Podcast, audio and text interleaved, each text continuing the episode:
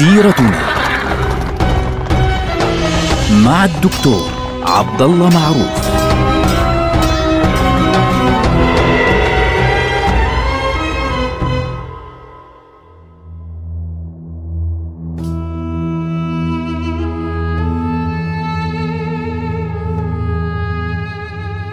السلام عليكم ورحمة الله وبركاته. سيرتنا سيرة هذه الأمة التي بدأناها مع رسول الله صلى الله عليه وسلم. نحن الآن مع النبي صلى الله عليه وسلم بعد غزوة تبوك. الغزوة التي كشفت الأمر خلاص للناس جميعا وعرف الناس كلهم أنه الحق فصاروا يأتون من كل مكان إلى رسول الله صلى الله عليه وسلم يؤمنون به وحتى أن هذا العام له بقية العام التاسع كله اللي هو آخر العام التاسع وكل العام العاشر سمي هذا العام كله عام الوفود. لكثرة من جاء من الوفود إلى النبي صلى الله عليه وسلم. يعني الدكتور مهدي رزق الله أحمد إيش بيقول؟ يقول أنه عدد ال ال الوفود التي يعني استطاع الدكتور أنه يجمعها كلها يقول عددها 93 وفدا تقريبا. يعني بمعدل وفد كل ثلاث أيام. وكان النبي صلى الله عليه وسلم يجلس إلى هذه الوفود على عادته دائما لأنه في وفود كانت تأتيه قبل ذلك لكن لكثرة الوفود هنا سمي عام الوفود. كان النبي صلى الله عليه وسلم يلتقي بهم دائما عند أسطوانة من أساطين المسجد النبوي الشريف يعني عنده هيك عمود يجلس إليه النبي صلى الله عليه وسلم. هذه الأسطوانة لليوم حتى اليوم اسمها أسطوانة الوفود. لما تكون في منطقة الروضة الشريفة واحدة من الأعمدة مكتوب عليها من فوق أسطوانة الوفود. هناك كان يجلس النبي صلى الله عليه وسلم إلى هذه الوفود. حوالي 93 إلى 95 وفد فعليا جاءته في هذه المرحلة. سنذكر مجموعة بسيطة من هذه الوفود. من هذه الوفود التي جاءت وفد بني تميم. وفد بني تميم ذكر في القرآن الكريم فعليا. ليه؟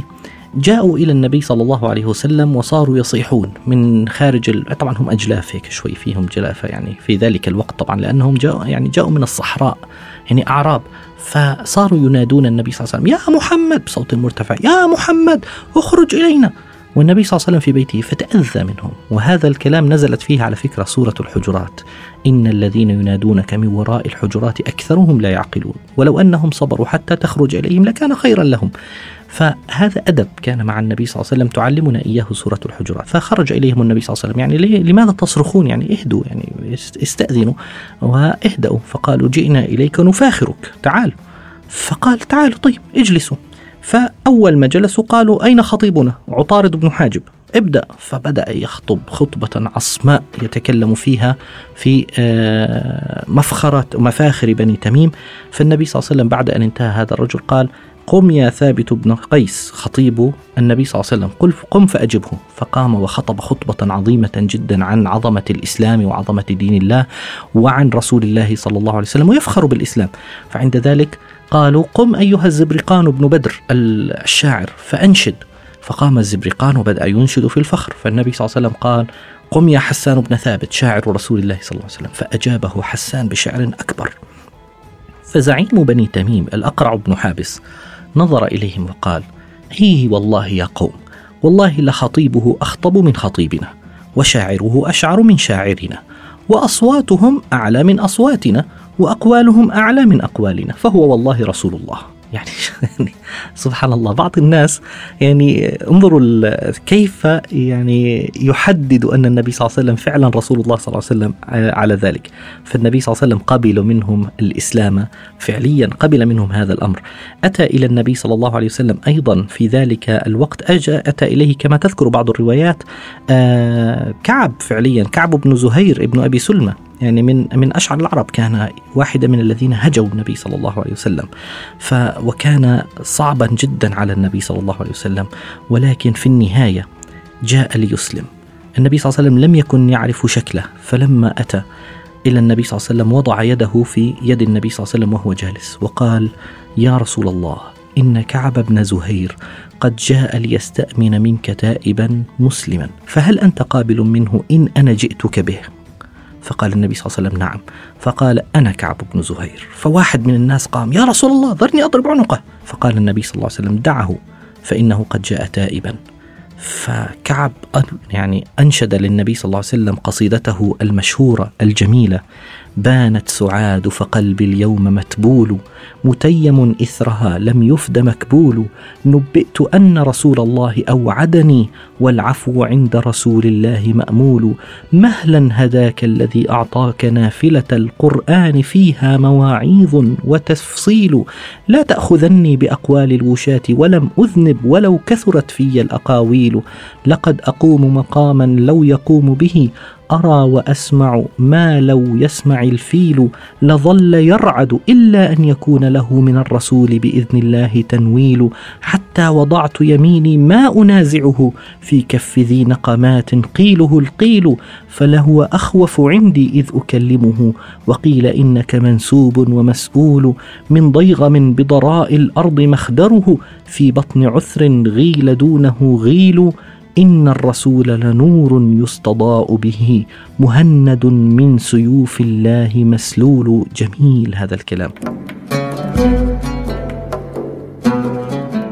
فالنبي صلى الله عليه وسلم قبل منه فعليا ذلك وكان يوما جميلا لأنه كعب بن زهير فعليا رجل يعني شاعر شاعر مهم جدا يعني في الجزيرة العربية. أيضا من الوفود التي أتت إلى النبي صلى الله عليه وسلم في ذلك الوقت وفد ثقيف ثقيف فعليا بعد أن عاد النبي صلى الله عليه وسلم من تبوك. كانوا يراجعون أنفسهم. نذكر أن النبي صلى الله عليه وسلم دعا لثقيف بأن يسلموا ويهديهم الله عز وجل.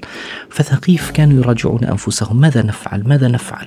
وبالنهاية تيقنوا أن النبي صلى الله عليه وسلم على حق وأنه هو الحق. فأرسلوا منهم مجموعة من الناس.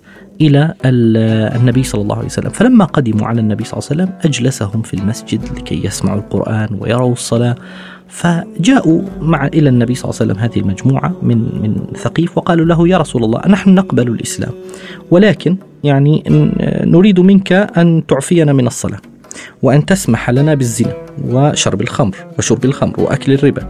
وأن تترك لنا اللات. فالنبي صلى الله عليه وسلم قال لا أقبل هذا أبدا. هذا ليس مع, مع الإسلام ما في يعني يمين ويسار.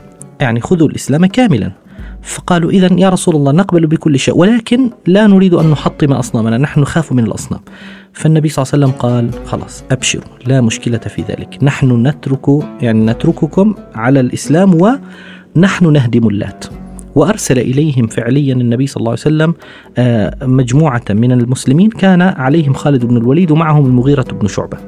فبالتالي النبي صلى الله عليه وسلم أمر عليهم بعد ذلك رجلا اسمه عثمان بن أبي العاص الثقفي. عثمان بن أبي العاص على فكرة كان رجلا فقيها يريد النبي صلى الله عليه وسلم أن يجعله فقيها. وهذا الرجل هو الذي ثبت الإسلام فعليا بعد وفاة النبي صلى الله عليه وسلم في الطائف. فالنبي صلى الله عليه وسلم آه، بعد أن ذهبوا إلى الطائف وأخبروا قومهم بما اتفقوا به مع النبي صلى الله عليه وسلم أسلمت الطائف وجاء خالد بن الوليد والمغيرة بن شعبة فدمروا هذا هذه الكعبة الصغيرة التي كانت لثقيف وهدمه وهدموا صنمهم اللات بأيديهم.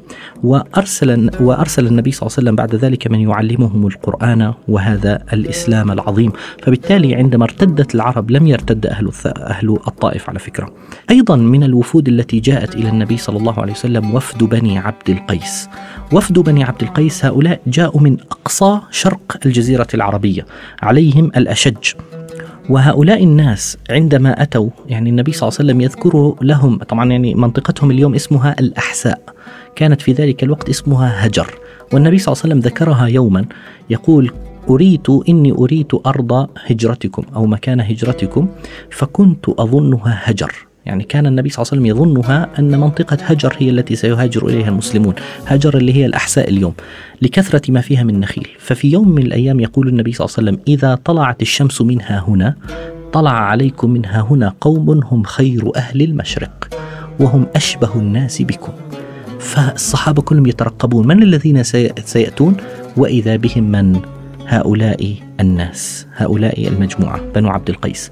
فجاءوا إلى النبي صلى الله عليه وسلم وسيدهم الأشج. لما جلس لما جلسوا سبقوا سبقوه إلى النبي صلى الله عليه وسلم أما هو فاغتسل ولبس أفضل ملابسه وجاء إلى النبي صلى الله عليه وسلم. فلما وصل إذا بالنبي صلى الله عليه وسلم بيسألهم أين سيدكم؟ قالوا هذا. هي وصل. فقال هذا الأشج. فجاء إلى النبي صلى الله عليه وسلم أشج لأنه في وجهه كان في إشارة جرح قديم. ف النبي صلى الله عليه وسلم قال له إن فيك خصلتين يحبهما الله ورسوله الحلم والأنات.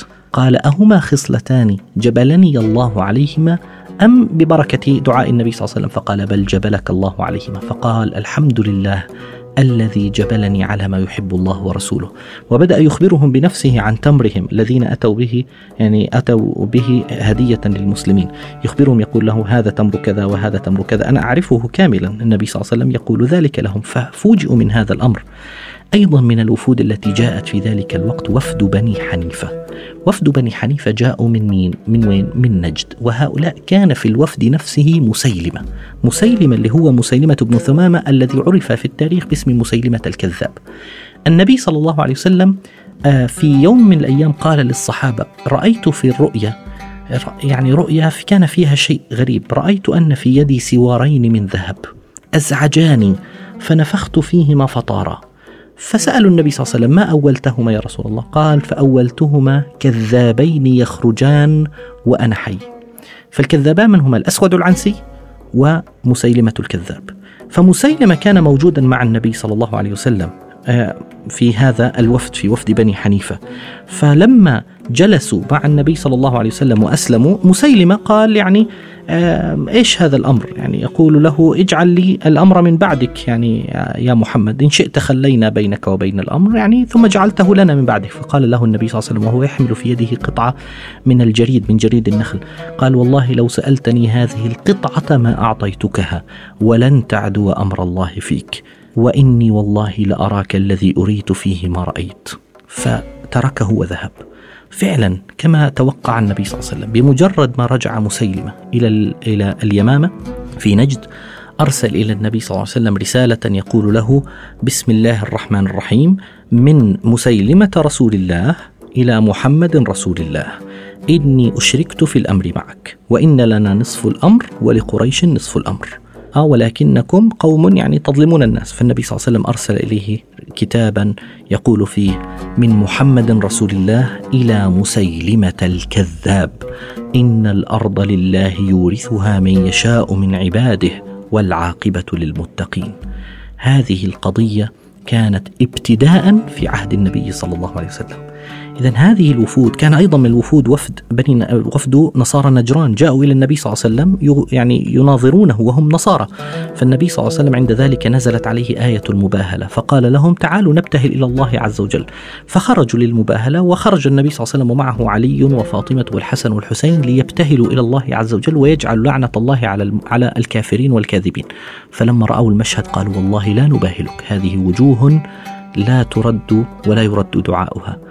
هكذا كانت هذه الوفود تأتي والنبي صلى الله عليه وسلم يستقبلهم ويقبل منهم. هكذا انتشر الإسلام تماما واقترب العام العاشر من نهايته وبدأ النبي صلى الله عليه وسلم يتجهز للحج لأول وآخر مرة في حياته صلى الله عليه وسلم. نلقاكم على خير والسلام عليكم ورحمة الله وبركاته.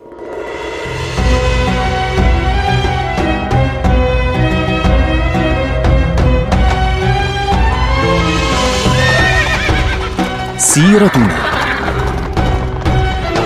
مع الدكتور عبد الله معروف.